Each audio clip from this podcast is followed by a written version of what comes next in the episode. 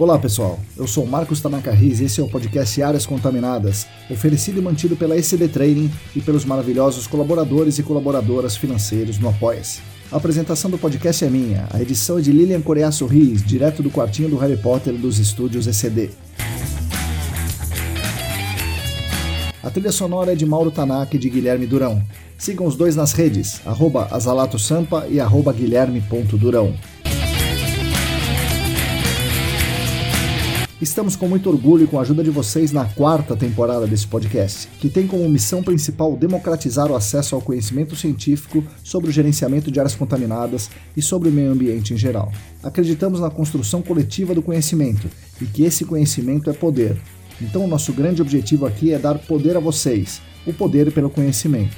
E ao mesmo tempo reconhecer a contribuição de cada um nessa construção coletiva. Portanto, queremos também dar voz pelo reconhecimento dessa importância. Nessa quarta temporada, queremos continuar com esse trabalho de contribuir com os debates e fazer essa divulgação científica, e assim darmos essa nossa contribuição para construir um mundo melhor e mais justo. Contamos com todas e todos vocês nessa jornada. Venham com a gente para o podcast Áreas Contaminadas.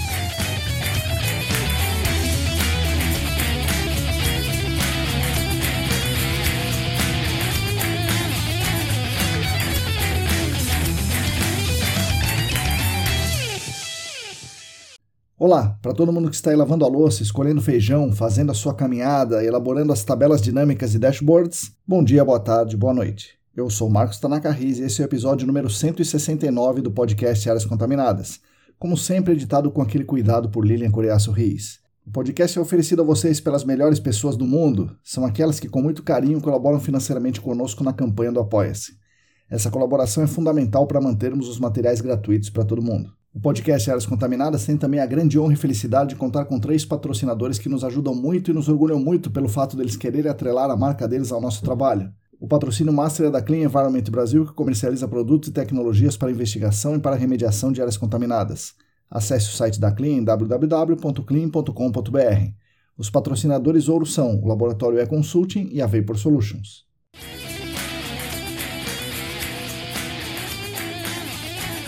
Bom, nesse mês de outubro ficamos muito felizes por lembrar que comemoramos três anos da campanha do Apoia-se.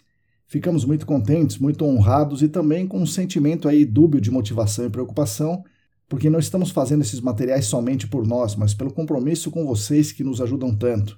A motivação que nós temos é óbvia, e a preocupação vem daquele senso de responsabilidade. Será que as pessoas concordam que estamos fazendo melhor? Será que elas querem outras coisas? Mas no fim as alegrias superam de longe as angústias e a esperança coletiva de um mundo melhor supera de longe o medo de não agradar. Enfim, estamos muito contentes por esses três anos junto com vocês, apoiadores e apoiadoras, tanto pela questão financeira, que com certeza nos ajuda muito, e especialmente pela consideração que vocês têm com a gente, de voluntariamente querer contribuir com o crescimento de todo o mercado, de acreditar que estamos legitimamente fazendo um bem coletivo. É muito bom ter vocês conosco ajudando a debater assuntos técnicos e não técnicos, a dar voz a esse imenso universo do GAC, a esperançar as pessoas, enfim, construir um mundo melhor e mais justo para todo mundo. Em nome de toda a família CD, muito obrigado por esses três anos.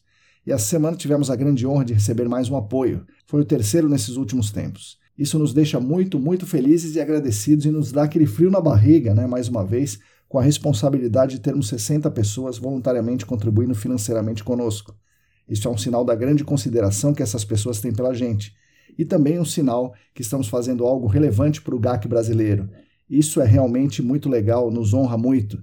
Então, Danilo Tonello, muito obrigado por se juntar a nós na campanha do Apoia-se. Se você também quiser e se você também puder contribuir financeiramente com o nosso trabalho e quiser aí se juntar a esse grupo de 60 colaboradores financeiros, acesse a nossa campanha no Apoia-se.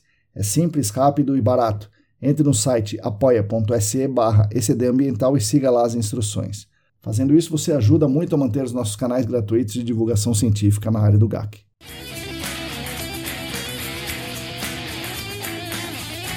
Bom, pessoal, esse é o quinto episódio da série que tenta entender o funcionamento atual do nosso mercado e discutir o futuro do GAC.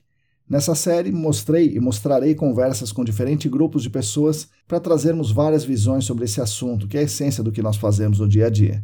Falaremos nessa série sobre a relevância do GAC para a sociedade, sobre o status atual do nosso mercado, as condições dos trabalhadores e trabalhadoras no dia a dia e o que há por vir em termos de tecnologias, contaminantes, mercados e especialmente as implicações disso tudo para a vida do trabalhador ou da trabalhadora.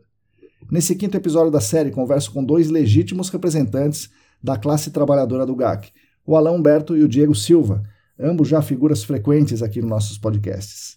Eles tentam responder algumas perguntas aqui. Qual a relevância do que fazemos para a sociedade? Qual é o cenário atual na ótica do trabalhador? O crescimento do mercado nos últimos 20 anos se transformou em melhores condições para aqueles que efetivamente produzem a riqueza? Qual é o nível de pressão que nós enfrentamos? Estamos no meio de uma linha de montagem ou estamos produzindo ciência? Estamos vendo propósito no GAC? As transformações tecnológicas virão para facilitar nossa vida ou para criar um exército de reserva de mão de obra? Como nos preparar para essas transformações?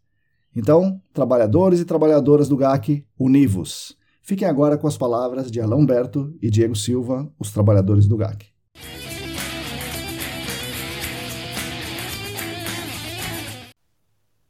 Oi, pessoal, bom dia, boa tarde, boa noite. Estamos aqui para mais um episódio, o segundo episódio da série é, O Futuro do GAC. E estou com meus amigos Alain Humberto e Diego Silva. É, Diego, Alain, bom dia, boa tarde, boa noite. Bem-vindo mais uma vez aqui ao podcast. Fala, Marcão, fala pessoal, bom dia, boa tarde, boa noite. Mais uma vez aqui. É isso aí. Fico muito feliz com o convite e novamente vai ser aquela conversa que a gente gosta tanto. Alô, Marcão, alô, Opa. ouvintes. Bom dia, boa tarde, boa noite. É uma honra, é um prazer e obrigado mais uma vez pelo convite. Na verdade, a gente nem desligou desde aquele dia, né? Estamos aqui falando desde aquele dia sem parar. já tem 200 horas de conversa. Isso, já. Hoje a gente vai falar, então, tentar falar aqui do futuro do GAC, mas de uma perspectiva não tão tecnológica quanto foi o outro episódio, mas sim da perspectiva do trabalhador, né? do trabalhador do, do gerenciamento de áreas contaminadas. É, como é que o trabalhador, é, que já trabalha há um bom tempo, como é o caso de vocês, enxerga o que a gente faz, enxerga o que vai acontecer conosco, então, vou começar fazendo uma, uma, pequena observação aqui, e vou fazer a observação e vou pergunta, fazer a pergunta para vocês. Nós temos mais ou menos é, cerca de 7 milhões de mortes por ano em decorrência de poluição de ar. Então, no mundo inteiro, 7 milhões de pessoas morrem por ano por poluição do ar. É, 50 mil mortes por ano ocorrem no Brasil. 50 mil pessoas morrem por ano no Brasil por poluição do ar. É, 2 milhões de pessoas morrem por ano por causa de água, né? falta de água, água contaminada, doenças decorrentes de água contaminada no mundo. 100 milhões de pessoas no Brasil não têm acesso a esgoto, inclusive boa parte das pessoas que moram em Sorocaba. Né? O Brasil tem 220 milhões de habitantes, 100 milhões não têm esgoto, 35 milhões não têm acesso à água tratada.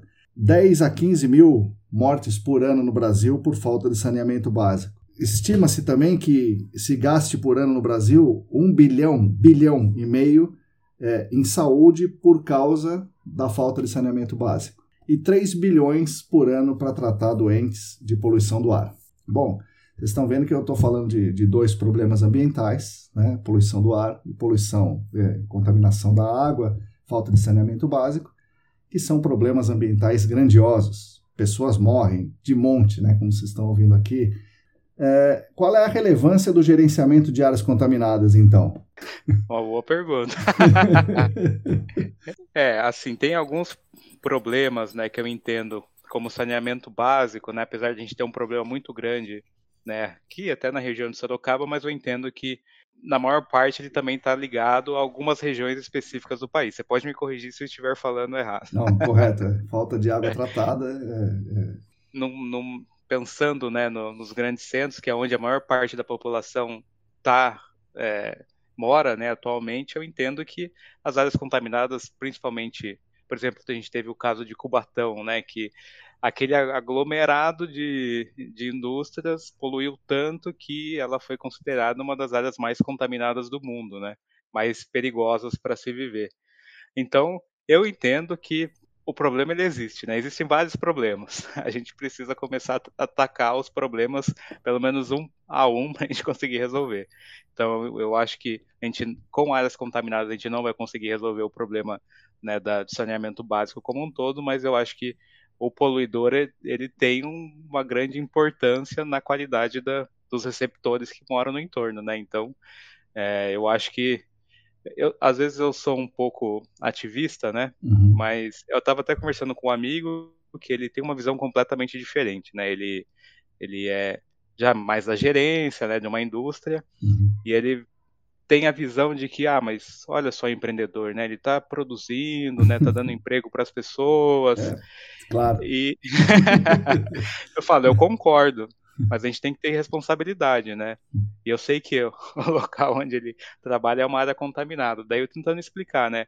Ele, ele também trazia, não, mas tem muitos problemas maiores, né? As queimadas na Amazônia. Eu falei, sim, aquilo é um problema, mas o problema que a gente está lidando aqui, a sua indústria está é, afetando uma, uma, uma, boa parte ali da comunidade, né? Uhum. E a indústria, ela ganhou dinheiro, né, com isso. Correto. E, e ela tem que ter responsabilidade. Às vezes a gente escuta, né, que a lei ambiental é muito rigorosa, mas tem que ser, porque senão uhum. a gente qualquer um faz o que o que quiser, né? E a empresa, a indústria, enfim, ela tem que ter essa responsabilidade, até porque quem trabalha na indústria também mora ali no entorno, né? Sim. Então, eu entendo que talvez a questão é, de áreas contaminadas seja mais local, mas ela não deixa de ser um, um grande as áreas contaminadas são um grande problema, né? Tá certo, tá certíssimo. Não, tá certo, lá, é. vai lá. Bom, é, a questão do gerenciamento de áreas contaminadas, eu vou entrar no assunto que o Diego comentou, né, em relação à questão do problema ambiental no geral, né, a questão de saneamento básico, questão de políticas públicas de meio ambiente e tal nós sabemos aí que é, se a gente, até pelo próprio censo que a gente viu agora do IBGE e mostrou, né, eu estava até lendo alguns relatórios em relação ao censo, mostra que é, a maior parte da população tem acesso a políticas públicas relacionadas ao meio ambiente e a questão do saneamento básico em geral nas regiões sul e sudeste, né? Uhum. Então tem um predomínio muito maior entre as, as maiores cidades, né? Que tem o, possui tratamento de água, possui tratamento de esgoto e tal, estão nas regiões sul e sudeste. Sabemos que é muito. O Brasil é muito diverso. Se você for para a região norte, a estrutura relacionada à questão do saneamento básico é muito baixa. Tem algum número ainda em capitais, mas em cidades do interior não existe condições, não existe né, nenhum tipo de, de programa relacionado a isso. Né?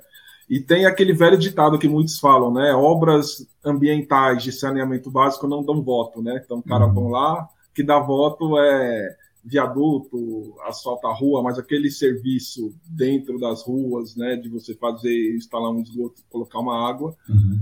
é, realmente o, né, não existe uma política pública clara para isso e eu espero que realmente esse cenário mude, né? E acho que a tendência é mudar, né? Com com que a gente, com o cenário que a gente está vendo atualmente. Mas colocando o GAC nisso tudo, né? O que, que a gente, que, que a gente pode ver, né? Que tem o GAC tem toda aquela definição, né? Se existe, né? É, que é uma ferramenta para preservação da saúde pública, de ecossistemas e etc, né? Então o GAC teoricamente ele entraria nisso tudo. Se existe um problema de saúde pública e de preservação, o GAC entraria. Aí você, a gente tem que encaixar o GAC dentro das leis federais, leis estaduais e até municipais, né, para colocar ele no âmbito do procedimento de contexto nacional, enfim, e utilizando todos os instrumentos, né, multidisciplinares que, que o GAC tem e, e fornece, né, aquela denominação do GAC, né, que o manual de, o antigo manual de gerenciamento de áreas contaminadas fala, né, que se existe um local onde existe poluição ou contaminação, né, de qualquer substância e tal, o gerenciamento de áreas contaminadas, né, tá lá para determinar os impactos, ver os bens a proteger, cuidar da saúde humana em geral, né? Então, acredito que como o Diego comentou, né, no âmbito geral, né, no âmbito né, macro, o GAC ele se encaixaria em qualquer uma dessas políticas públicas aí de saneamento e tal, mas a gente vive uma realidade que o GAC ele entra num problema muito local, muito localizado, ainda não tem, né? Eu acho que por ser uma área nova, né? Se a gente for considerar ah, toda a questão ambiental no Brasil, né? Que tem uma relevância aí, será nos últimos 40 anos, o GAC é uma coisa muito nova e a gente vê ele se encaixando entrando numa numa questão muito localizada, né? É, principalmente nas regiões sul e sudeste ou em capitais de, de outros estados, mas eu acho que tem o potencial, conforme a denominação dessa ciência, entre aspas, de se expandir e atingir outros fatores aí, como você citou no início, Marcão. Excelente. Eu sou totalmente a favor, né, que para que fique claro, né, sou totalmente a favor que as, as indústrias, as, os responsáveis legais que contaminaram a área têm que descontaminar a área. E, e pronto, né? É, embora tenha poluição do ar muito mais grave, né, queimadas na Amazônia e tal, mas a, quem externaliza, você não pode deixar o cara externalizar né, o, o, o prejuízo aí para a sociedade, porque afinal de contas, como bem falou o Diego, né, é, teve o um impacto inicial, onde pegou a matéria-prima, a indústria pegou a matéria-prima. Daí ela faz uma série de transformações na matéria-prima e gera resíduos, porque afinal de contas a entropia sempre aumenta, né? então você vai gerando resíduos é, e aí a área fica contaminada e a indústria obteve um lucro, é, claro, não sem antes também gerar um impacto social positivo por um lado, porque você dá emprego para as pessoas, mas negativo por outro, porque você explora o trabalho das pessoas para obter o lucro, né? Então, enfim, a indústria fez tudo isso. E ela é responsável, não pode, a gente não pode deixar a indústria externalizar esse prejuízo para a sociedade. Nem o impacto inicial de trazer a matéria-prima, nem o impacto de, de, causar uma área contaminada. É, então, concordo. Só que a, daí eu perguntei para vocês no sentido da sociedade.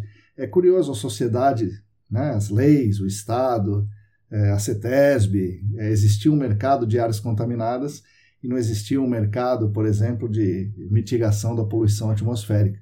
Né? A gente não está, como sociedade, olhando para isso. É, não que a gente deva deixar de olhar para as áreas contaminadas, né? mas talvez a gente esteja deixando passar algumas outras coisas.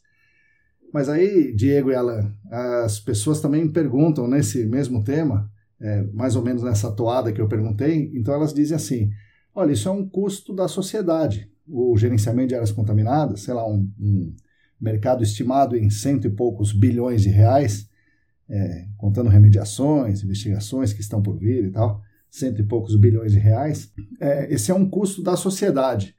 Vocês concordam que isso é um custo da sociedade? Por isso a sociedade tem que avaliar se esse custo deve ser gasto? Ou não, ele tem que ser gasto porque o custo não é da sociedade, é do, do de, de quem contaminou? Eu Outra excelente que... pergunta. Vai lá. Olha, é... a sociedade tem que acompanhar e, enfim, né, tem que. Vamos no contexto histórico, né?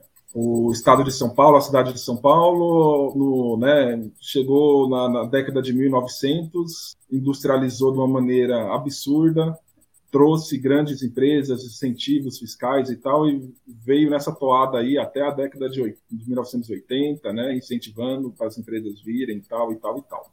Se a gente, isso não existia né, um pensamento ambiental, né? Você queria um pensamento, tinha um pensamento econômico, né? Vem as empresas, traz o emprego, mas vamos fazer sem ver as consequências, né?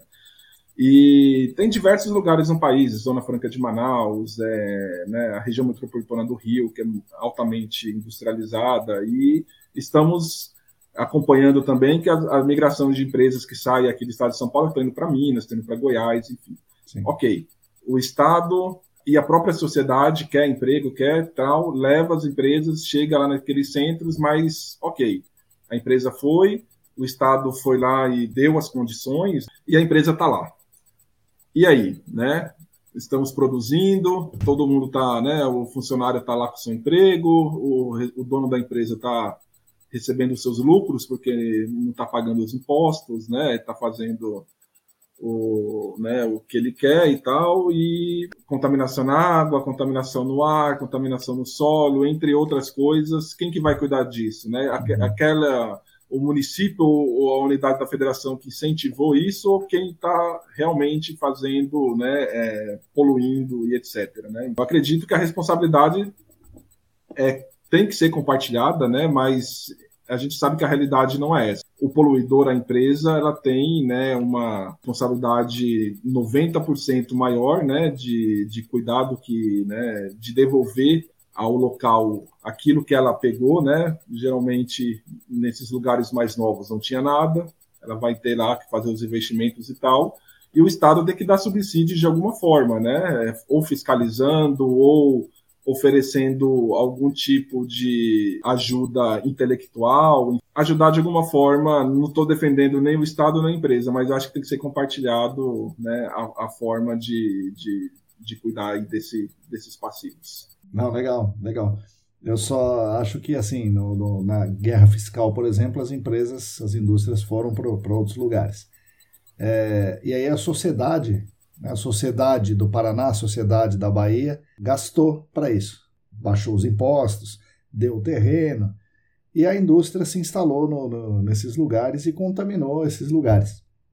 Então, o Estado não é responsável por isso, eu acho. Né? O, o Estado deu os incentivos, o Estado foi explorado. O Estado, e, e, o Estado representa a sociedade. A sociedade foi explorada ali por, por conta de, de toda essa história o trabalhador foi explorado, embora tenha tido benefício, porque o emprego na indústria é melhor do que um, um subemprego né, no, no, no, setor de serviços, como o Uber, é, ou mesmo um, um, emprego precarizado na agricultura, então o emprego industrial é bom, embora a mão de obra dele tenha sido explorada pelo, pelo, pelos donos das empresas.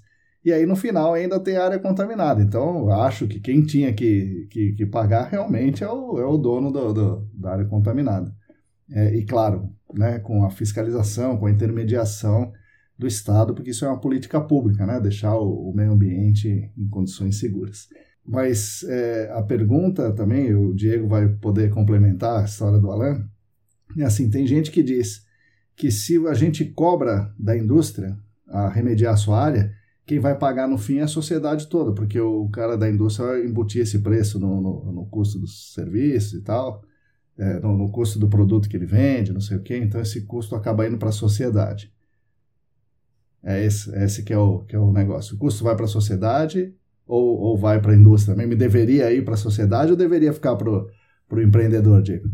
É, eu concordo, né, com tudo que vocês falaram, né, eu acho positiva, né, não, não sou contra o processo de industrialização, que eu acho que a gente precisa se desenvolver, Sim. mas eu sempre bato nessa tecla da responsabilidade, né, então o trabalhador, ele foi, ele tem a responsabilidade dele, produziu o que ele tinha que produzir, a, a empresa, ela lucrou com, com a produção, e ela tem a responsabilidade de manter o meio ali minimamente saudável, né? Mas realmente eu não tinha pensado por esse lado, né? Que provavelmente esse preço está embutido e a gente acaba pagando para indústria, para o poluidor despoluir algo que ele, a gente, obviamente, né? A gente se beneficiou disso também indiretamente, porém esse é um caso muito complicado, né? Porque às vezes o próprio lucro, a maior parte do lucro, ele vai para fora, é né? É claro, e é.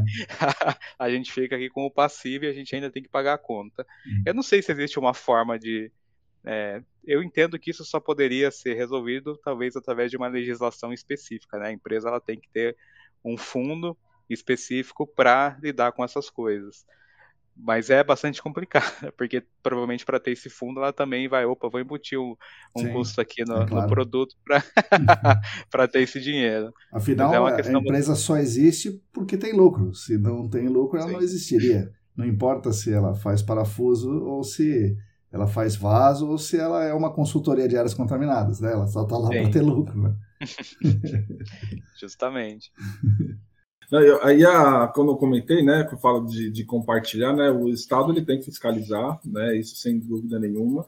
Os órgãos reguladores, né, é, a gente vê isso muito no Estado de São Paulo, né, eles atuam, além de fiscalizar, né, eles dão até condições técnicas aí para as empresas aplicarem algumas coisas e tal, e dão os avais, né, se vai ou não vai e tal. É, se, se não tivesse acompanhamento, né, é, de perto do, do, do, do Estado, enfim, a, as empresas vão fazer o, o que quiserem, né, é, se, com uma legislação ambiental fraca, né, omissa, ou a gente sabe que tem muitos locais nem existe, né, nenhum tipo de fiscalização, né, e, e acompanhamento, então fazem o que querem, né? Então, nessa questão de compartilhar, é ele entrando, né? É, não investindo dinheiro, né? Para fazer o que a empresa jogou ou contaminou, né? Mas oferecer uma toda uma estrutura para estar tá de perto. Vocês vão ter que fazer, vão ter que cuidar do, que vocês pegaram, né? Porque, enfim, né? Gente incentivou, vocês vieram, se instalaram. Né? Fizeram todo o serviço e agora vocês têm que dar condições não só para aqueles que estão lá dentro trabalhando, mas aqueles que estão no entorno. E além disso, claro que é, se o, vai colocar um fiscal lá para cuidar dele, você tá, o Estado está gastando dinheiro para cuidar de uma coisa que não foi ele que fez, né? Que foi uma indústria que fez. Então é, é complicado. É uma, às vezes é uma relação até um pouco desigual. Acaba o Estado cedendo para não perder a indústria, para não perder o, a questão dos empregos e acaba cedendo em partes. Uma legislação específica seria realmente a melhor forma de de cuidar dessa, dessa balança. Por fim, o GAC atualmente é relevante? É relevante? Assim, o que a gente faz é importante para o meio ambiente, para a sociedade, para o mundo, para a humanidade? Eu tenho a opinião de que sim. Porque a gente está lidando com coisas, como a gente falou, mesmo que seja no impacto local, uhum. né? Mas a gente está retirando massa de contaminante que pode causar uma doença sei lá, tem é, substâncias que têm potencial cancerígeno, é, mutagênico, enfim. Sim. Eu acho que ele, assim, a gente está lidando com a vida das pessoas, com a Sim. saúde delas, né? Então é sempre relevante. Concordo, concordo. Alan, o que você acha? É relevante. Podemos continuar? Podemos, é, eu acho que é totalmente relevante. A gente vê, se a gente pegar o cenário é, brasileiro, principalmente nos grandes centros, né, onde tem a maior, né, onde estão instaladas as maiores indústrias e tal, né, a gente vê o que a gente está vendo nos grandes centros atualmente, né? Vou colocar aqui o caso da cidade de São Paulo, né? Antigas áreas industriais estão virando grandes condomínios, né? A questão imobiliária, a questão dos dos brownfields, né, que é aquelas áreas contaminadas que estão virando parques, que estão virando outros tipos de uma reutilização mesmo de áreas, né? A gente está vendo cada vez mais planos diretores sendo né, é, criados aí em várias cidades, então é relevante, né? E o nosso mercado faz parte aí do desenvolvimento, né, da, de médias e grandes cidades e está começando a entrar aí no nicho das pequenas cidades. Isso tem muito, muito trabalho para ser feito, então é, eu acho que é totalmente relevante, sim, o, o GAC. Legal. Que bom. eu queria só fazer um, um comentário, né, é. na, na linha do que o Alan falou, que eu acho que é importante a gente. O GAC, na verdade, ele só existe porque existe uma lei, né, uhum. que obriga o poluidor a tomar conta da, da, da poluição que ele causou. E eu tenho, eu sou bastante fã, né, de uma iniciativa lá daquela parceria do Senac, a ESAS, que são esses cursos específicos para órgãos ambientais do Brasil. Uhum. Eu acho que isso é extremamente importante porque a gente vê participando desses cursos que, em geral, né, saindo aqui né, do, do Sudeste, a gente vê que o do Sudeste, Sul, a gente vê que os órgãos ambientais ainda não têm toda essa estrutura para lidar com essa complexidade que é o que é o GAC, né? Então, eu acho que se a gente ter um, os órgãos ambientais fortes, né, os profissionais bem treinados, uhum. a gente consegue atingir o nosso objetivo, né? Sim. Que é realmente tirar, né, é, é, gerenciar esses, esses problemas e remover o risco, né, para os receptores. Bom, e... Fez aquela propaganda, né? Tá certo. Tá certo.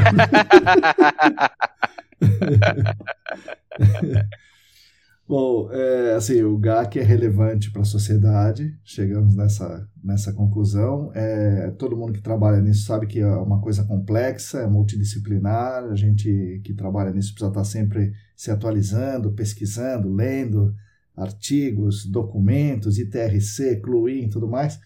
É, mas como é que é para o trabalhador trabalhar com gerenciamento de áreas contaminadas? É, porque a gente. São vários pontos aqui que, a gente, que eu quero falar com vocês o trabalhador é mais bem tratado no GAC do que em outra atividade, é, o trabalhador está exposto a mais riscos do que um trabalhador comum, porque a gente está lidando no, no, né, com, com um risco aceitável de 10 a menos 5 de desenvolver câncer, mas às vezes o trabalhador tá, tá, do GAC está trabalhando na escavação, né, numa escavação, numa retirada de massa, onde ele está exposto a muito mais do que aqueles 10 a menos 5 do, do que, o, que um cara que vai morar no prédio um dia estará exposto. Né? É, como é que é a vida do trabalhador do GAC nesse momento aqui, é, né, no momento atual, antes da gente falar do futuro, né? Como é que é o trabalhador do GAC hoje?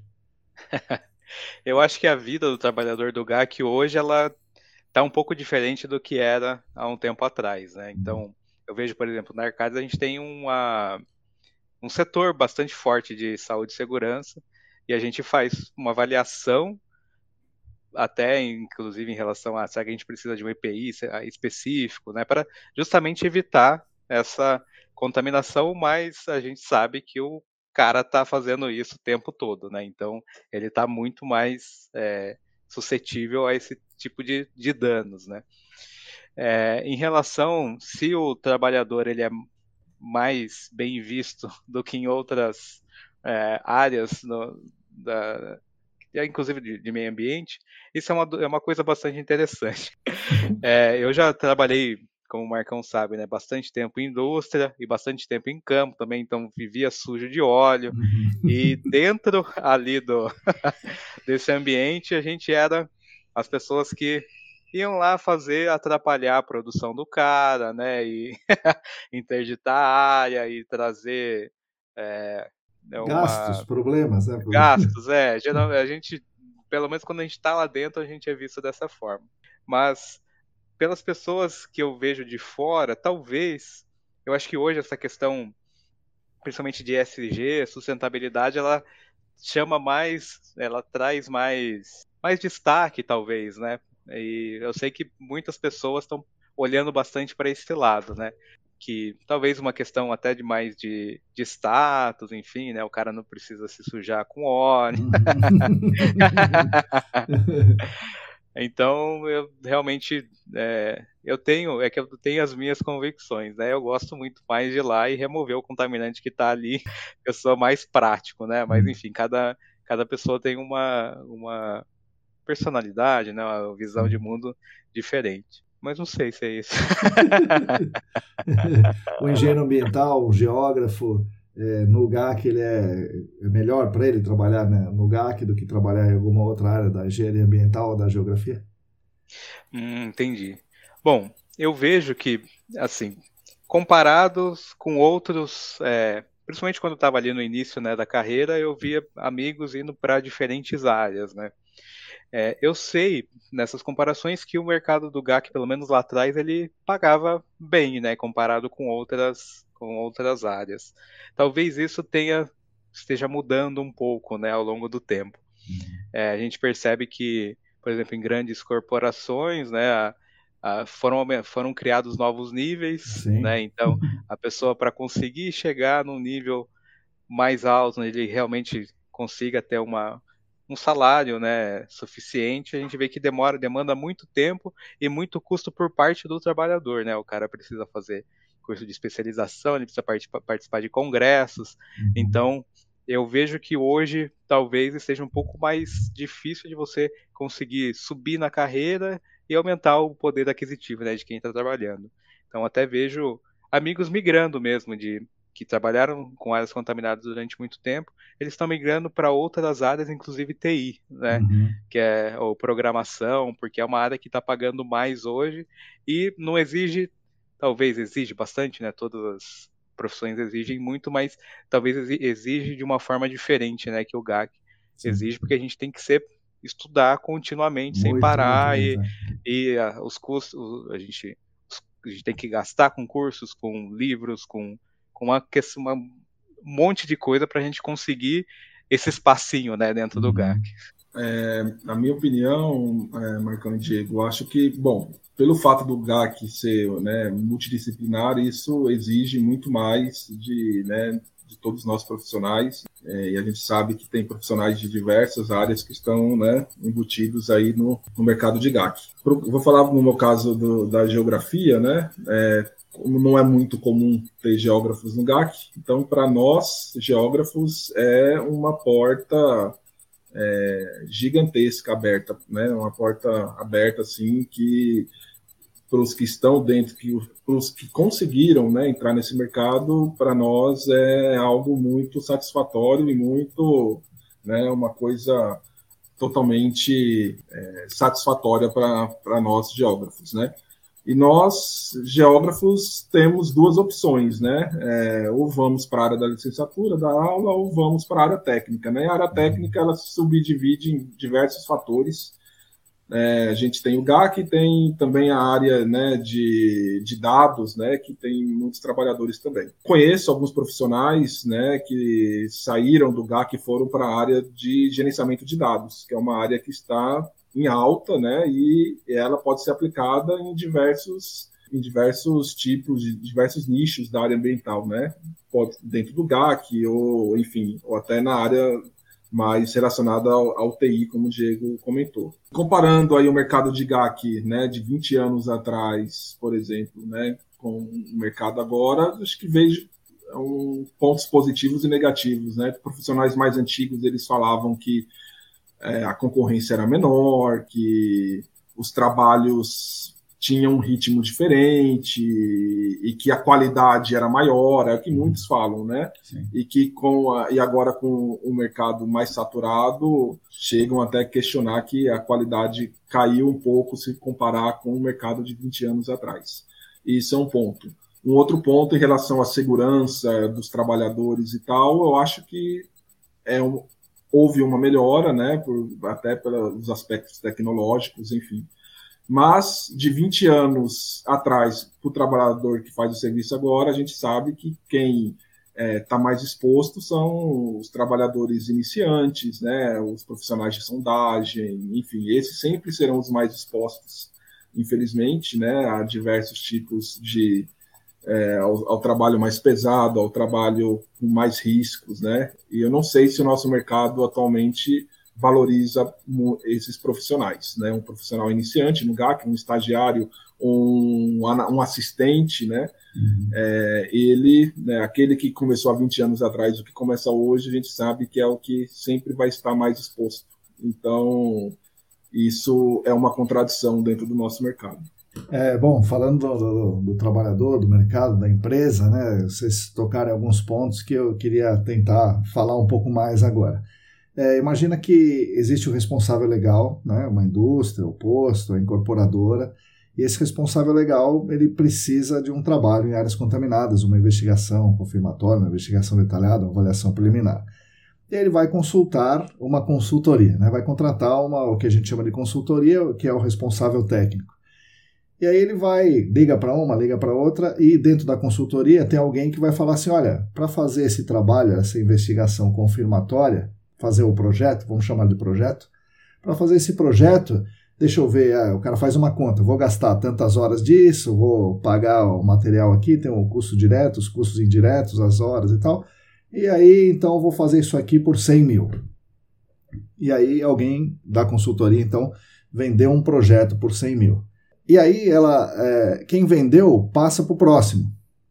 E o que eu estou vendo é isso: passa para o próximo. Esse próximo tem que se virar para fazer o projeto por bem menos do que 100 mil, porque cada vez mais as, as, os, as, né, os donos das consultorias, sejam nacionais, sejam internacionais, sejam grandes empresas, sejam pequenas, é, cada vez mais tem mais concorrência, por isso o cara quer achatar os custos, portanto, achatar os custos significa achatar as horas, achatar o salário do trabalhador, e, por outro lado, tentar maximizar o seu lucro, já que, como a gente falou no começo, né, empresa privada, o objetivo da existência dela é obter o lucro. Né? É, bom, no meio disso fica o trabalhador, e o que eu estou vendo é exatamente o que vocês falaram agora há pouco, uma linha de montagem. Tá? Estão é, fazendo processos industriais, eu vejo isso, né? eu não estou na consultoria, eu vejo acontecer isso, que são processos industriais, então os trabalhadores são, na verdade, é, engrenagens numa linha de montagem o que eu acho que antes era um pouco mais é, um trabalho mais parecido com ciência, hoje é um trabalho mais parecido com uma fábrica. É, como é que vocês veem isso aí? O que eu estou falando, estou exagerando? É, não é bem assim? É assim em termos, né? Como, como é que está a relação busca pelo, pelo lucro, né? então busca pela margem dos acionistas ou margem do dono da empresa, a margem do, do do sócio majoritário que está no exterior ou que está aqui no Brasil, né, que é um investidor, é, a venda do projeto e a execução do projeto, porque daí chega o, o trabalhador tem que falar, meu Deus, o que, que eu vou fazer aqui? Então o trabalhador acaba tendo que trabalhar mais horas é, e não lançar essas horas, é, não, não receber pelas horas extras, só para fazer caber no, no, no, no, orçamento, né? Isso acaba, eu tenho visto também gerar muitos problemas aí de burnout, de, de, de problemas aí de, de, de saúde do, do trabalhador. Né? O que, que vocês veem? Olha, é...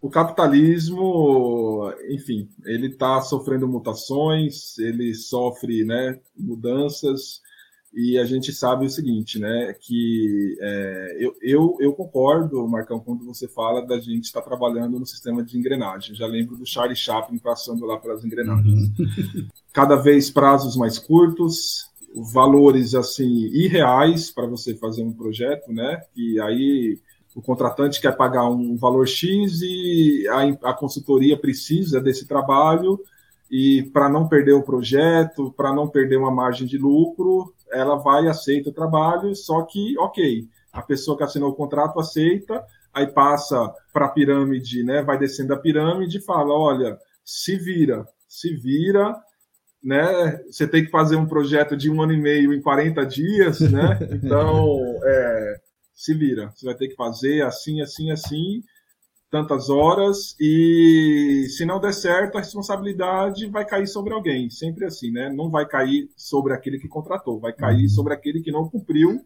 a tarefa, enfim, não, não fez o acordo, é, não, não conseguiu cumprir a meta é, estipulada. Então, eu acho que para a pessoa fazer a negociação e assinar o contrato, ótimo, né? Tá tudo certo. Agora, para aquele trabalhador que vai cumprir, que vai ficar sem dormir muitas vezes, que vai trabalhar um fim de semana e não vai colocar no, no seu banco de horas para cumprir o trabalho e, e fechar né, o, o ciclo, vai, vai ser dessa forma, né? O trabalho vai ser finalizado, mas a dura pena, né? Então, aquele que vai estar tá eu não falo só o trabalhador que está lá em campo fazendo o serviço, mas vai aquele desenhista que tem sim, que fazer um trabalho sim. recorde de três dias em três horas, então sofre toda uma cadeia, mas da metade da pirâmide para baixo é aqueles que vão sofrer as consequências de, de um contrato é, que, né, que não atende ao estipulado.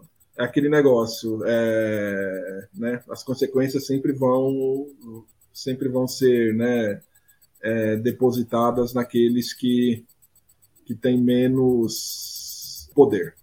Bom, eu concordo com o Alan é, e eu vejo algo, talvez algo que venha mudando um pouco nos últimos anos também, né? Acho que a gente está sendo cada vez mais apertado, assim, né? E eu digo nós, tanto em vários níveis, né? Tanto do estagiário, analista, engenheiro, coordenador, gerente, diretor, porque a empresa ela sempre precisa dar lucro, né? E a gente está numa situação é, econômica que, por exemplo, os juros, né? Da, se eu deixar a minha grana em um lugar, ela vai render mais do que às vezes a, a, a empresa está rendendo. Então. E aí o investidor, investidor fala: não, se, eu, se eu não tiver 26% de lucro, né? Porque 13 é o que eu ganho sem fazer nada. Se eu não tiver o, pelo menos o dobro, eu nem mexo com vocês aí, né? E aí, pô, é duro, né? É, essa é uma situação complicada e, como a gente falou, a empresa tem que dar lucro e o investidor ele quer saber do dinheiro dele. Sim, sim. Então eu percebo que a gente está sendo cobrado bastante, né? Até por, pela questão de inovação mesmo. Como que a gente faz isso uhum. de uma forma mais enxuta, né, utilizando algumas ferramentas, enfim, a gente tá, tem visto bastante mudanças nesse sentido. Mas nem sempre a gente consegue utilizar a ferramenta, é, é, otimizar algum relatório, alguma coisa, entregar com a, a, qualidade que a gente precisa, né? Então, eu percebo que a gente está cada vez mais espremido, né? Isso em vários no, amigos de diferentes é, empresas, consultorias, e na verdade não só em áreas contaminadas, né? É, Mas a gente está vendo é. que esse está sendo um, um, momento, um movimento global, assim, né? De cada vez mais a gente ser mais eficiente, e além disso você tem que entregar o, o trabalho na qualidade sempre superior, né? Do que uh, o restante da, das empresas e com cada vez menos tempo. Uhum. então eu vejo que é algo que a gente já até conversou várias vezes, né, sobre a saúde mental, né, que a gente percebe, eu vejo isso em diferentes lugares que muitas pessoas estão sofrendo realmente com burnout, com ataque de pânico, com, enfim, é, justamente porque a pressão está cada vez maior, né? Então a gente sempre tem que produzir cada vez mais. Eu acho que isso está num ritmo ainda mais acelerado, né? Nos últimos nos últimos anos e com cada vez menos e fazendo milagre. É que a gente, bom, a gente como trabalhador, a gente tem uma visão totalmente diferente do, do, do empresário, né? Da, é, isso é totalmente diferente, né? É, muitos trabalhadores, a gente consegue enxergar algumas coisas, né? Aí a gente pode colocar aí desigualdades, a questão do elevador social, uhum. enfim, né? A gente vê isso. Poucos, né? Eu falo, poucos empresários têm uma visão social, uma visão de desigualdade, né? Tem uma visão realmente aquela questão do, do lucro, né? Sim. Eu tenho que cumprir a meta, tenho que lucrar, então tem que ser desse, dessa forma, né? E, e, nós a gente pensa, não, lucro não é tudo, né? A gente quer a sociedade exige, né, um, um contrato social diferente, né? Então, só que 97% da população, estou falando um número aí, mas enfim, tem uma visão diferente e os 3% tem daqueles que controlam tudo, né, que têm acesso a coisas que a gente nunca vai ter. Uhum. Esses 3% são os que controlam, né, o elevador social, né? Eles que têm dominam tudo, eles que regem as regras.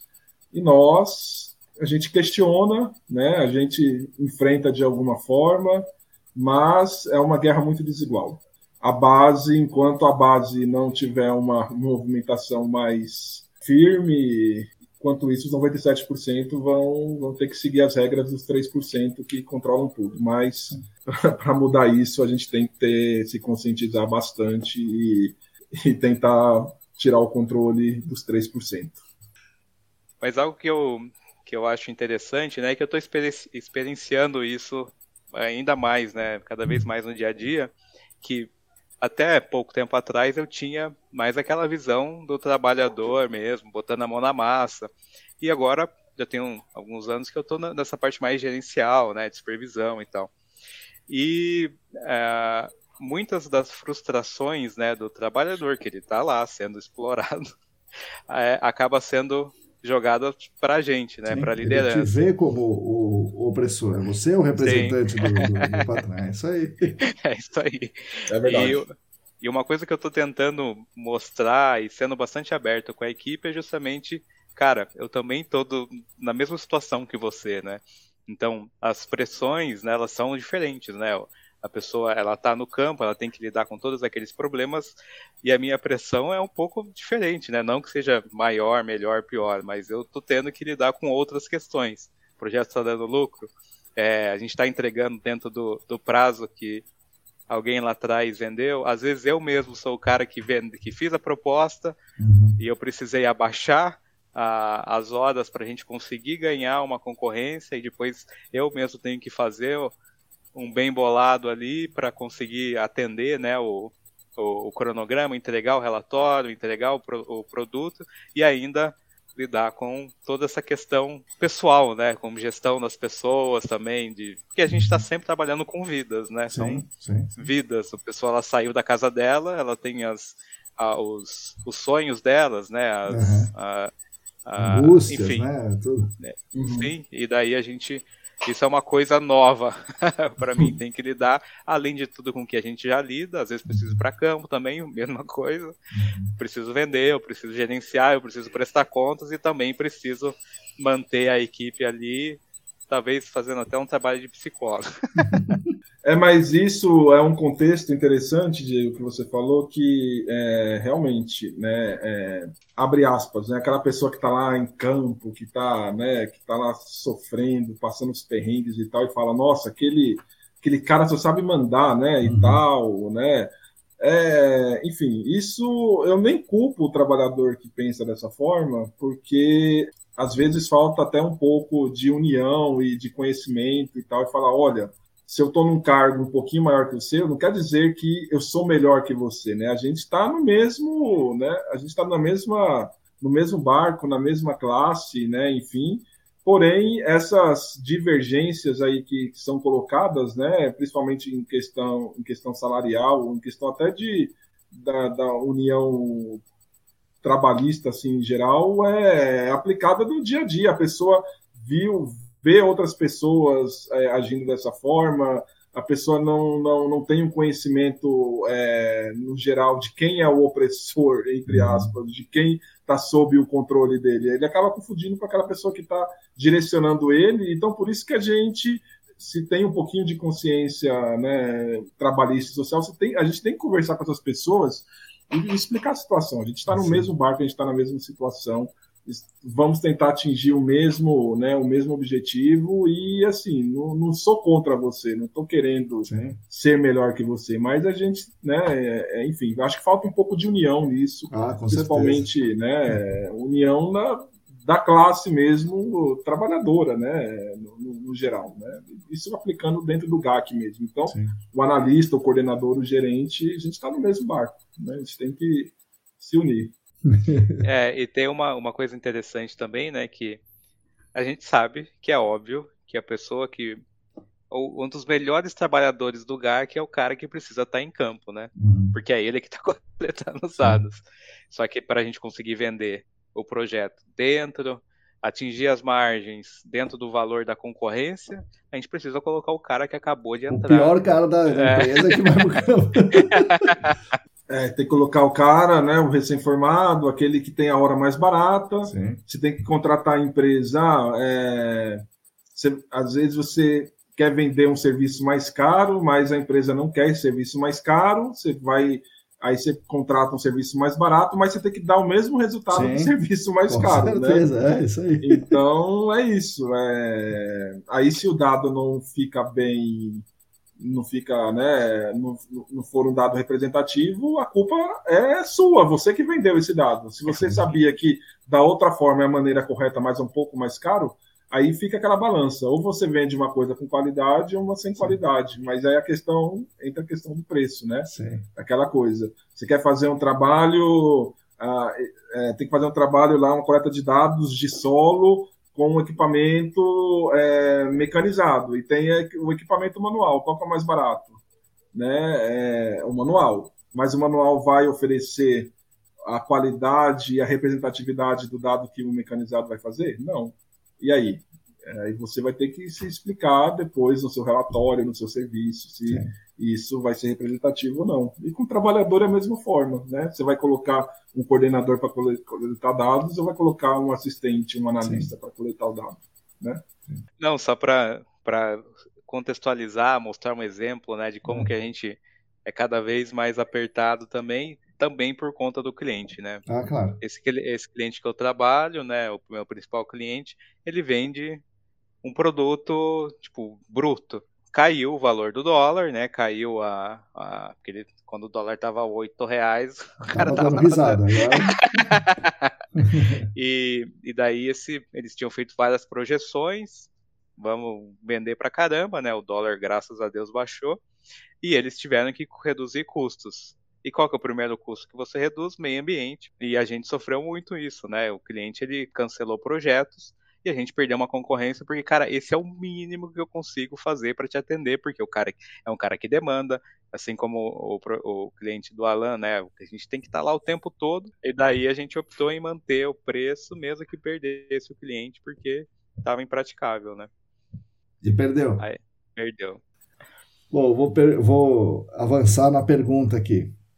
É, vocês falaram uma série de coisas sobre, sobre, o controle dos custos, a redução dos custos, é, supostamente melhorando a tecnologia. Né? Isso aí é comum no, no capitalismo, na, na história do, do, do, mundo. Né? É, você aumentar a produtividade individual é, por, por, meio da, de, de, técnicas, né? de tecnologia. Então, falando para dentro do GAC, é, usar, é, como o Diego sempre fala, o QGIS, mas mais do que o QGIS, ferramentas como, como o Chat GPT, é, o Leandro falou sobre uma ferramenta é, que tem, já, já tem, a Arcade está desenvolvendo, já desenvolveu alguma coisa que ajude as pessoas a escrever os relatórios, o uso de inteligências artificiais, de, de é, análise de grandes dados e tal. Tudo isso aí vai ser incorporado no GAC ou não? Né? Então, essa é uma pergunta. Vocês acham que essas é, inovação tecnológica da sociedade vai chegar rapidamente no GAC? É, e se chegar, e, é, qual é o efeito disso para o trabalhador? Porque muita gente acha que chegando a tecnologia, para o trabalhador vai ser melhor porque ele vai trabalhar menos. Né? Então vai, vai é, acabar o trabalho degradante, o trabalho né, assim sem sentido, o trabalho alienante, ele vai fazer só o trabalho de pensar. Né? É, e tem gente que acha que é, o capitalismo não vai deixar isso acontecer se o custo reduzir, é, não vai precisar da metade das pessoas, metade vai embora. Não é que metade vai ficar lá trabalhando menos, a metade vai, vai ser demitida. É, e se for isso, qual é a vacina para o trabalhador? É, eu, eu acho o seguinte, né, que as tecnologias que estão chegando vão vir para vão vão ficar, né, vão ser agregadas, vão o GAC vai incorporar, né, todas as tecnologias que estão chegando. É uma tendência de diversos mercados e o nosso, que está sempre se atualizando e tem, né, e é, é muito relacionado à tecnologia em geral, né, em diversos âmbitos, e isso vai ser agregado com certeza. Eu acho que não tem como escapar disso, e visto que é, é uma forma de se diferenciar, né, de consultorias se diferenciarem de outras aplicando né, diversos tipos de tecnologias. Uhum. É, eu vejo a questão da tecnologia versus trabalhador da seguinte maneira, né? É, vou trazer um, um, exemplo remoto. Meu pai ele foi metalúrgico durante 20 anos numa empresa chamada Brastemp, em São Bernardo do Campo ele era soldador né, na empresa. E eu nunca esqueço que ele me falava que no setor dele era um setor que tinha 20 pessoas que faziam solda da junta das geladeiras. Uhum. Né? Então tem a, a, geladeira é uma, é uma chapa, dobra a chapa e tem que fazer a solda entre as chapas. Ele fazia esse serviço. Então tinha 20 pessoas. Aí, num belo dia, chegou um equipamento importado e esse equipamento fazia o serviço de 10 pessoas. Uhum. Né? Então, né, é, de 20 ficou né, duas pessoas. Então, as duas pessoas que controlavam a máquina. Então, a máquina fazia o serviço de 10 pessoas. Para o GAC, é, a gente pode, por exemplo, colocar aí alguns trabalhos que são feitos manualmente, que já são feitos de forma mecanizada e tal, e isso substitui alguns trabalhadores. Para a parte tecnológica dentro do GAC, eu acredito que vai seguir a mesma linha também tem a rapidez, tem né, as inovações que a, que a tecnologia coloca, isso é relevante, ok, mas por outro lado, eu acredito que muitos perderão né, o, os seus empregos, as suas vagas, se não se atualizarem, se não tiverem uma forma de seguir esse, esse mesmo acompanhamento que a tecnologia e esse crescimento que vai ter, as pessoas que não tiverem esse equipamento vão ficar para trás e vão ser demitidas, vão ser trocadas pelo, pela tecnologia. Então, tem o pró e tem o contra. A parte boa é que, ok, vai, né, para o empregador vai ser muito bom, isso vai, né... Diminuir o custo dele, né? Vai diminuir o custo, o tempo e etc, né? E a gente sabe que para ter um empregado tem toda a questão trabalhista, tem toda a questão de impostos e tal. Então, quanto menos trabalhador, menor, melhor, né? Uhum. Pro, para aquele que emprega. Uhum. Agora, e a parte tecnológica é isso, veio para ficar, mas eu acho que haverá consequências para os trabalhadores, como em outras áreas é, a gente já viu aí na prática, né, empiricamente, que, que existe. Uhum. É, bom, eu já eu vejo coisas positivas e negativas né, nessa, nessa mudança tecnológica que a gente já vive desde que eu nasci, né? Uhum. eu vejo, por exemplo, né, quando eu comecei a trabalhar lá no, no GAC lá atrás, não tinha o Equus, né, por exemplo, que é uma ferramenta que a gente usa muito hoje para gerenciar esses dados. E antes a gente tinha que colocar, recebia o laudo do, do laboratório, escrevia tudo na mão, e hoje a gente já não tem mais esse problema, né? Inclusive a gente consegue otimizar essas informações com o Power BI, por exemplo, então a gente já consegue ter uma visão, calcular Menkendo, tudo a partir dali a gente não precisa fazer isso na mão. É, por exemplo, na Arcades eu vejo que a gente está cada vez mais. Isso até é uma ideia que eu tinha conversado com o Marcão lá muitos anos uhum. atrás, que a gente está usando ferramentas digitais no campo uhum. para preencher essas informações Sim. que já vão direto para o cadastro. Né? A gente não precisa ter mais uma pessoa que recebe aquela ficha, que cadastra tudo. Isso ainda está sendo implementado aos poucos, né? mas eu vejo que isso é algo bastante é, importante, né? Está facilitando um pouco a nossa vida. Mas, por outro lado, eu também vejo justamente o que o Alan trouxe, né? Que cada vez mais quem vai conseguir sobreviver né, na, na nossa indústria são as pessoas cada vez mais capacitadas, né? Se hoje já está corrido, eu vejo que isso e vai ficar cada vez mais é, competitivo até, e, e, as pessoas vão precisar correr cada vez mais para conseguir encontrar seu espaço para ela não ser tão. Todo mundo é substituível, né? Mas não tão facilmente substituível quanto as pessoas que, que fazem a mesma coisa que a inteligência artificial ou outras ferramentas fazem, né? Então a tecnologia não vai facilitar a vida da, das, das pessoas, é, pelo contrário, vai tirar né, o emprego das pessoas, é o que vocês disseram. E aí eu, eu pergunto duas coisas. É uma coisa decorrente da outra. É, tendo em vista que isso é inexorável, isso vai acontecer, porque não depende da gente, não tem como a gente se segurar né, esse avanço, porque é um avanço é, em favor dos 3% que, que o Alan falou aquela hora, né?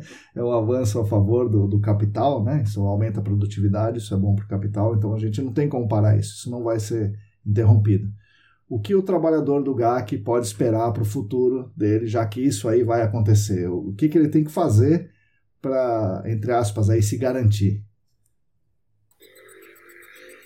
É, cursos, atualização, é, estudos, estudos e estudos, é, aproveitar todas as oportunidades que, que aparecerem né, para você buscar conhecimento, eu acho que esse é o grande passo. Né? Agora, a gente sabe que todos têm acesso a isso? Não, uhum. não são todos que têm acesso. Aí a gente tem que entrar naquele nicho, assim, correr atrás, buscar conhecimento, buscar amigos e, e espalhar o que for possível para que todos tenham acesso a isso. A gente sabe que mesmo aqueles que eu, eu, sempre cito o exemplo do, né, a gente tem aqui o podcast, tem né, é, alguns cursos da ESAS e tal. Quando a gente tem acesso a isso, é assim, é uma coisa incrível, né? A gente abre, eu acho que a situação de muitos que estão ouvindo aqui, a gente abre assim um, né, um a nossa cabeça abre de uma forma grandiosa. E quando é gratuito ainda, é. melhor, né? Agora, é, a realidade de muitos trabalhadores no GAC, tem muitos que conseguem pagar um curso né, da ESAS, que conseguem, né, é, um curso da ESA, dependendo né, do, do, curso, tem uns tem um valor um pouco maior, outro menor, enfim.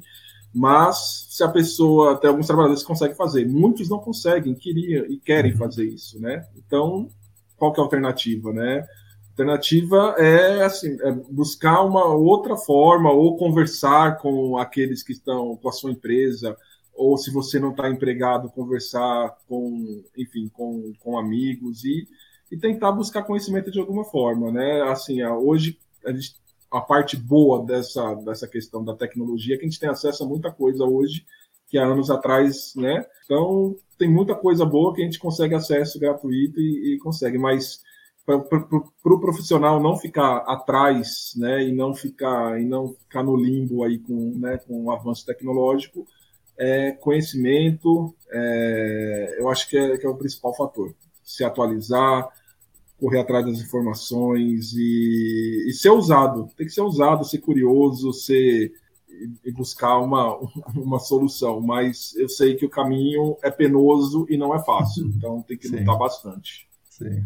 É, eu concordo. Eu acho que a gente tem quem está entrando, né, ou quem quer se manter no GAC precisa cada vez mais se destacar, né? E a gente, eu faço entrevista das pessoas também, né? Hum.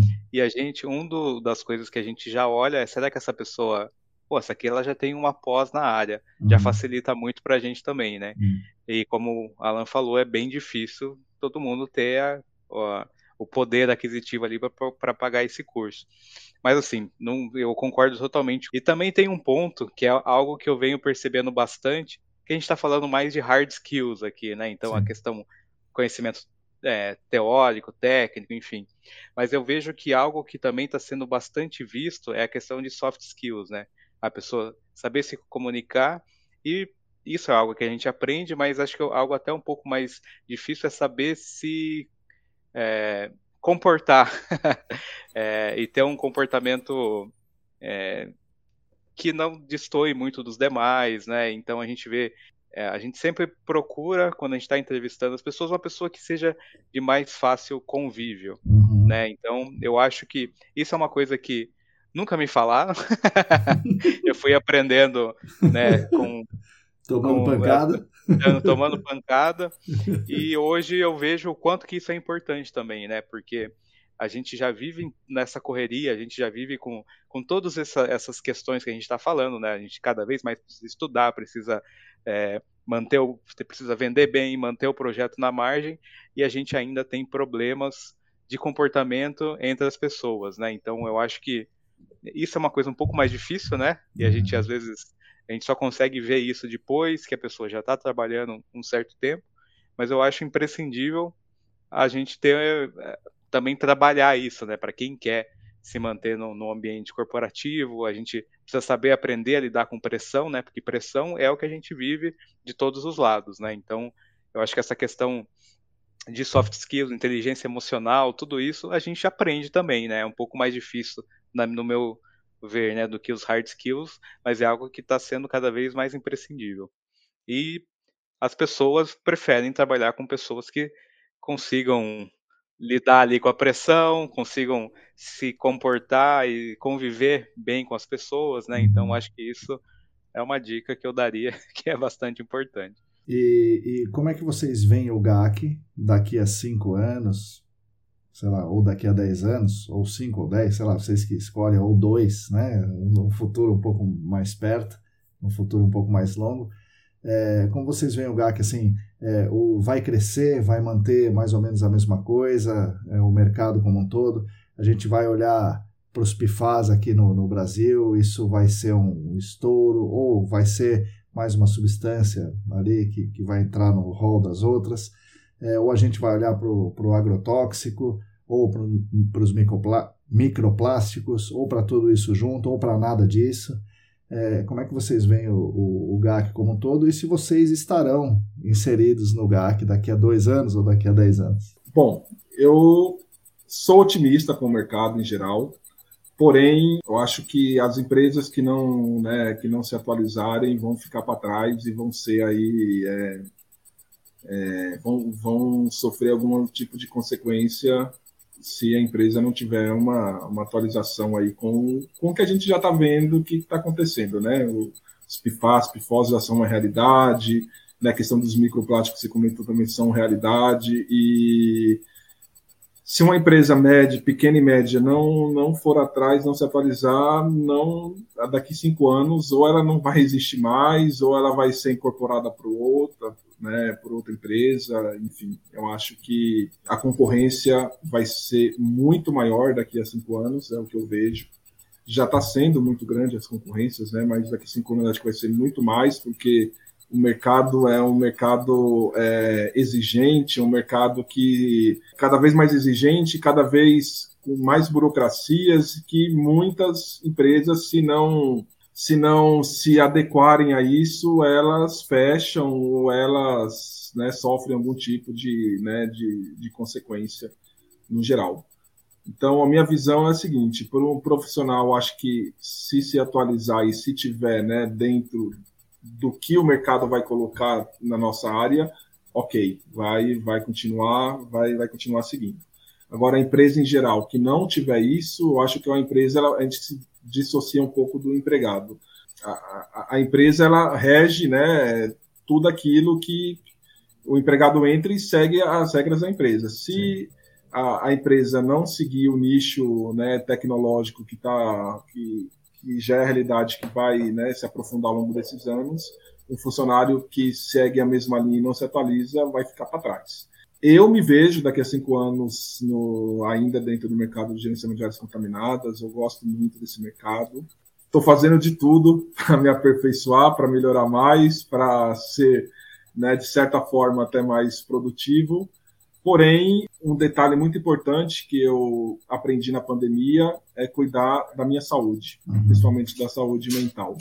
Então, daqui cinco anos eu espero continuar cuidando da minha saúde mental, né, cuidar, continuar cuidando de mim e ao mesmo tempo, né, progredir dentro do mercado e não ser um profissional satisfeito com que com que estou vendo agora, né? Eu quero de certa forma, né, não só ter um, né, uma é, uma autossatisfação, mas poder ajudar outros profissionais a, a terem uma ação. Quero, daqui cinco anos, estar tá ajudando mais profissionais. Eu acho que é uma meta assim, profissional que eu vejo que muitas vezes a gente acaba entrando num egoísmo que, olha, estou satisfeito, estou ganhando meu salário, tá bom para mim.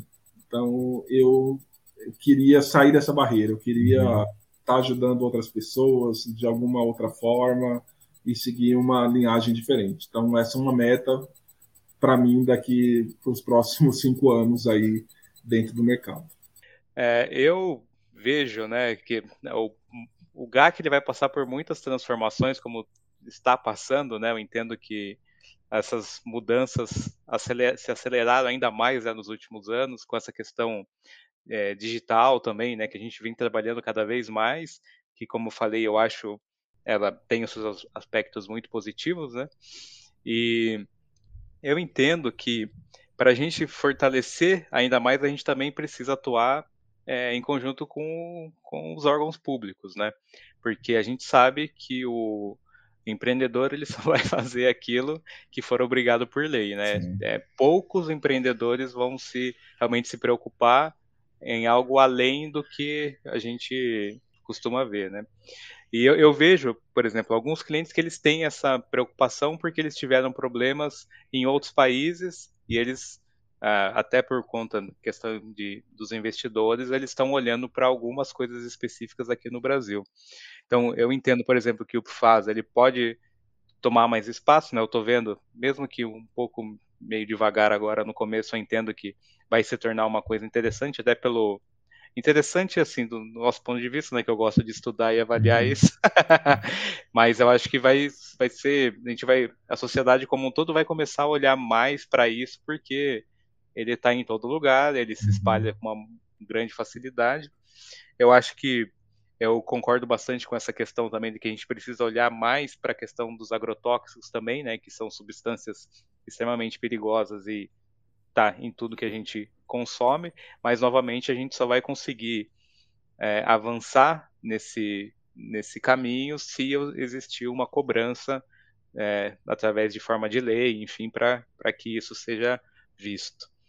É, eu também concordo com a Alan, né, que eu gosto, eu sou apaixonado por essa área, né? Vocês já sabem disso, acho que dá para ver. Assim como o Alan falou, eu gosto muito de ajudar as pessoas também, né? Eu convivi muito tempo com o Marcão e eu peguei isso dele também, né? Eu gosto de compartilhar tudo que eu aprendo, eu monto um, um procedimento, faço treinamento com, com o pessoal, eu acho que isso é, facilita muito a vida de todo mundo. Eu acho que como a gente acaba vendo, né, a, infelizmente, né, o trabalhador como uma peça de uma máquina, né? Mas na verdade aquela pessoa, ela é uma pessoa, ela tem os sentimentos, tem tudo que ela, cada um tá passando por um monte de coisa e eu tento trazer isso, né, para o dia a dia também, porque eu, sei lá, eu vejo meio que uma obrigação moral a gente tentar auxiliar as pessoas na, nessa na caminhada que não é fácil, né? A vida não é fácil. E eu vejo ainda mais, né, como a gente está em, em, posi em, posições de líderes, a gente precisa se preocupar com as pessoas e não Sim. só com, com lucro, com margem, com a questão que é técnica dos projetos, né? Então, eu também eu gosto muito de participar desses cursos, né? Que o Marcão, vou dar, deixar mais um agradecimento aqui, já agradeci muitas vezes, né, de me convidar para participar de cursos, porque eu acho que isso é muito importante, né? Tanto para o trabalhador quanto para o cliente, né? Que é importante ele saber também o que, que, que, que ele precisaria fazer, tanto quanto para órgãos ambientais, que eu acho que todo mundo ganha Uhum. E eu tenho uma satisfação muito grande em poder ajudar, né? Eu fico muito feliz quando a pessoa me fala, pô, você me ajudou com isso aqui, eu entendi. Então, acho que eu também vejo, né, no meu futuro aí, nos cinco anos, focando bastante nisso, né, que é algo que eu gosto bastante. E a questão de saúde mental é algo que a gente é, acabou, acho que talvez até por conta da pandemia, a gente juntou muitas coisas e acabou deixando um pouco passar algumas questões de saúde mental e, e isso eu quero focar bastante também nos próximos anos.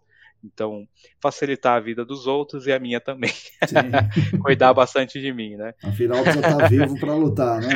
É, isso aí. Legal. É, bom, pessoal, é isso aí. Nós estamos aqui chegando no, no, no, final e foi bom o panorama que vocês deram sobre o futuro do GAC na ótica do trabalhador. E nós vamos encerrar o episódio com uma mensagem de vocês aí para os trabalhadores do, do GAC. É, uma mensagem, espero, né, de de alento para o futuro, né? Uma mensagem de esperança para o futuro. Ou também, se vocês quiserem, pode dar uma mensagem, ó, sai fora que isso aqui é uma droga. vocês que mandam uma mensagem aí para o trabalhador do GAC.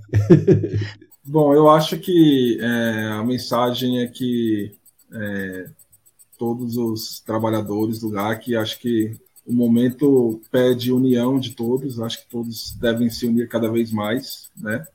É, é importante no nosso mercado, a gente tem, né, a gente tem o exemplo da ESAS, que é a União das Consultorias, uhum. e a gente vê bons resultados com isso, né, que Sim. as consultorias se uniram, né, não só consultorias ou, ou, empresas, né, correlatas da área, e a gente vê bons frutos nisso. Sim. Eu acho que pro, pro, por que não os funcionários, né, os trabalhadores também ter esse tipo de união? Eu acho Uma associação, que, né? Exatamente, uma associação ou, ou, né, ou algo do tipo. Acho que o, um passo inicial seria né, os trabalhadores terem essa primeiro uma união, não você vê como um concorrente, mas ver assim, uhum. olha, né, a gente faz a mesma função, a gente se une e ter esse intermédio, né? Uma associação seria assim uma coisa, eu acho que ideal e super adequada, né? Não vejo num primeiro momento assim como uma associação de para exigir algo, mas assim para buscar algo, uhum. né? Algo maior, é... enfim. Então, o primeiro passo da minha mensagem que eu deixo é uma união, né, de todos os trabalhadores de consultorias e áreas, né, em, afins em geral. Acho que é muito importante isso. Busquem conhecimento, sempre se atualizem, né? façam cursos, é, pesquisem, né? corram atrás. Eu acredito que uh, quase 100% de todos os trabalhadores do GAC passaram né, muitos perrengues para se formarem, para estarem já no mercado. Uhum. Então, um perrengue a mais para a gente se aperfeiçoar, eu acho que a gente vai passar né, é, de certa forma, a gente passa aí com as mãos para cima. Então, vamos nos unir cada vez mais, colegas de, de profissão, vamos nos unir, vamos buscar conhecimento e acredito que a gente tem muito, né, tem, tem, temos uma missão muito importante, né, cuidar da saúde humana, cuidar da saúde das pessoas, cuidar do meio ambiente em geral.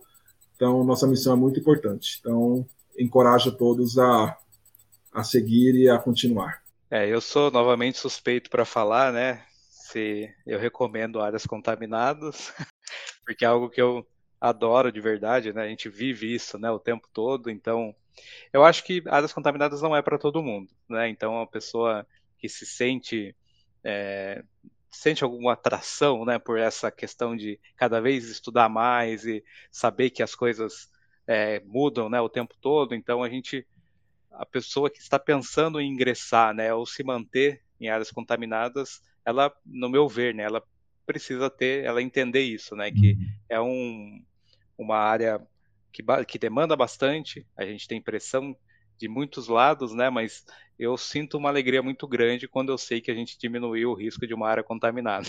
Então, aquela área, ela novamente está apta, né, para não estar tá trazendo risco para quem está ao, ao, redor. Então, eu sinto bastante uhum. alegria com uhum. isso. Eu acho que a gente está aqui para conseguir melhorar as vidas, a vida das pessoas, né? E o que o Alan falou, né, a questão da união, eu acho que é, quem trabalha há bastante tempo com GAC sabe que é um mundo bem pequenininho, né? Sim, a gente sempre sim. se conhece, a gente faz, eu tenho grandes amigos, né, dentro do GAC. Eu acho que isso é algo que a gente precisa manter e fortalecer cada vez mais, né? Porque como o Alan falou, a gente acaba não sendo competidores, né? Mas a gente é colega de, de, de, trabalho e uma coisa que eu vejo bastante, né? É que hoje eu estou numa empresa, amanhã eu posso estar em outra. Então a gente vê muito essa essa troca, né? Então isso é normal, né? Isso faz parte do, do, do, do jogo, né? A gente, uhum. esse, esses movimentos são é, naturais.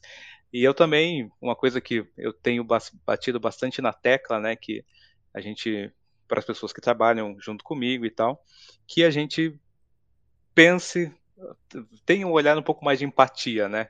Tanto pra, de baixo para cima, de cima para baixo, porque se no, no, final, às vezes, dependendo do projeto, parece uma guerra, né? E, e, e todo mundo tem um objetivo parecido, né? A gente saiu de casa, a gente foi, ou o cara ligou o computador, ou foi até o, o, o projeto, né, no campo, mas está todo mundo procurando um objetivo comum, né? É, a gente quer se desenvolver tecnicamente, pessoalmente, a gente quer é, ter um, uma melhora financeira. Então, a gente precisa entender que no final está todo mundo no mesmo barco. Nós, Sim. trabalhadores do GAC, a gente está todos no mesmo no barco e eu vejo que às vezes existe esse embate, né, entre quem de baixo, quem está embaixo, né, entre aspas, né, na, uh, tem essa esse embate com quem está num degrau acima e, e quem está acima também trata com pouca empatia quem está embaixo. Né? Então, uhum. eu sei que eu não ninguém é perfeito, mas eu tento fazer muito isso, né? Porque no final a gente passa a maior parte do tempo da nossa vida com os amigos do, do trabalho, sim, né? Então sim. acho que que é um ambiente que eu gosto muito, né? Eu tenho, como eu falei, muitos amigos. O Marcos é meu amigo aqui há 11 anos, estava fazendo as contas. O Alan, um pouco mais recente também, mas, é, enfim, tem pessoas muito legais no GAC, né? Então, eu acho que tem pessoas também que gostam muito de compartilhar, ajudar, e eu acho que isso é uma coisa que tem que ser cada vez mais fortalecida. Legal, meus amigos, que bom. Foi bom ter vocês aqui falando para os amigos, para as amigas trabalhadoras. Espero que tenha, tenha surtido efeito. E se de tudo isso que a gente falou é, ficar alguma coisa, que seja essa questão da, da união né, de, de, de, de todos nós, é, para a gente lidar melhor com, essa, com as questões individuais de saúde, saúde física, saúde mental e com os desafios que virão com a tecnologia, com as mudanças aí no, no, no planeta, né? Crises climáticas, crises uhum. civilizacionais e tal, e que a gente consiga lidar com isso aí, é, todo mundo junto em cooperação. Foi bom ter falado com vocês, pessoal. Obrigado mais uma vez.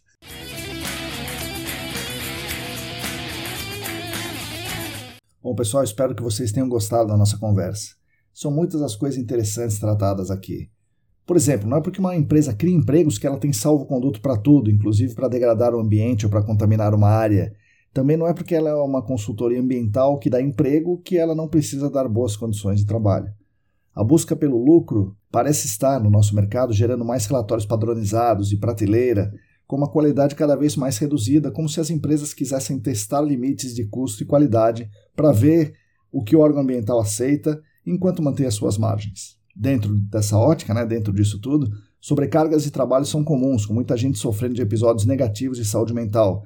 E novos cargos vão sendo criados, né? Analista 1, 2, 3, 4, com o objetivo de ou não registrar o trabalhador ou não contratá-lo como profissional habilitado na sua formação, um geógrafo, um engenheiro, um geólogo. Os salários no GAC, comparando com outras áreas ambientais, estão na média, sendo um pouco melhor que as outras áreas ambientais. Mas comparando com outros mercados como banco, TI, seguradoras, construtoras, indústrias, estão cada vez mais distantes. Os salários no GAC são significativamente menores que esses outros mercados, por isso a gente acaba perdendo talentos. Por outro lado, as políticas de saúde e segurança no GAC são bem interessantes e costumam proteger o trabalhador, exceto, como sempre, nos cargos menos remunerados aí da sondagem, amostragem, etc. Um outro ponto positivo no nosso mercado é o trabalho com propósito. A gente está contribuindo para melhorar a saúde das pessoas e isso é um apelo muito interessante. No futuro, a chegada da tecnologia é inexorável e, segundo os nossos convidados, historicamente a chegada da tecnologia vem para substituir a mão de obra e aumentar a produtividade e os lucros dos donos dos meios de produção e dessa vez não será diferente. Os estudos padronizados serão cada vez mais substituíveis pelas novas tecnologias como o Chat GPT e outras, vai sobrar para a gente os trabalhos que precisam de ciência. Dentro disso, as recomendações dos nossos dois amigos aqui, trabalhadores, são basicamente duas. Uma, vamos nos capacitar, vamos estudar cada vez mais, sabendo da dificuldade dos custos de fazer isso. E a gente está aqui com o um podcast, com a newsletter para isso. A gente tentar ajudar vocês a se capacitarem, a produzir ciência, a se manter no mercado. E a principal recomendação deles Vamos nos unir, afinal não estamos ou não deveríamos estar competindo entre nós e sim construindo um GAC melhor, um mundo melhor. Por fim, a ideia deles é interessante. Outras pessoas já tinham me falado sobre isso, mas aqui ficou mais claro. As empresas têm uma associação muito forte, crescente, que conseguiu coisas muito boas para o mercado de, do GAC, né? E essa, essa associação é a ESAS. Talvez haja espaço também para uma associação de trabalhadores e trabalhadoras do GAC, para também construir coletivamente um mercado que cresça para o lado de quem produz a riqueza. Se a ESAS conseguiu excelentes resultados, talvez uma associação de trabalhadores também consiga algum resultado. Resumindo, foi uma conversa muito legal, instigante e animadora. Trabalhadores e trabalhadoras do GAC, univos a mostrar solo e fazeis um mundo melhor e mais justo para todas e todos. Agradeço demais ao Alan e ao Diego mais uma vez e agradeço a atenção à audiência de vocês. Tem comentário sobre o futuro do GAC? Fale com a gente, deixe o seu comentário no YouTube, no Spotify, onde você estiver ouvindo. Agradeço novamente aos nossos patrocinadores, a Clean Environment Brasil, o Laboratório Consulting e a Vapor Solutions. E agradeço demais, demais, demais aos nossos queridos e queridos apoiadores financeiros no Apoia-se. Continuamos aqui caminhando, lendo, escrevendo, discutindo, falando por causa de vocês. Repetindo, se você quiser e se você puder, contribua financeiramente conosco. Entre no site apoia.se barra Ambiental. Nós da ECD Train, junto com vocês que nos ouvem, continuaremos esperançando as pessoas e lutando por um planetinha azul melhor e mais justo para todo mundo e para as futuras gerações. A todos e todas vocês, muito obrigado e até a semana que vem.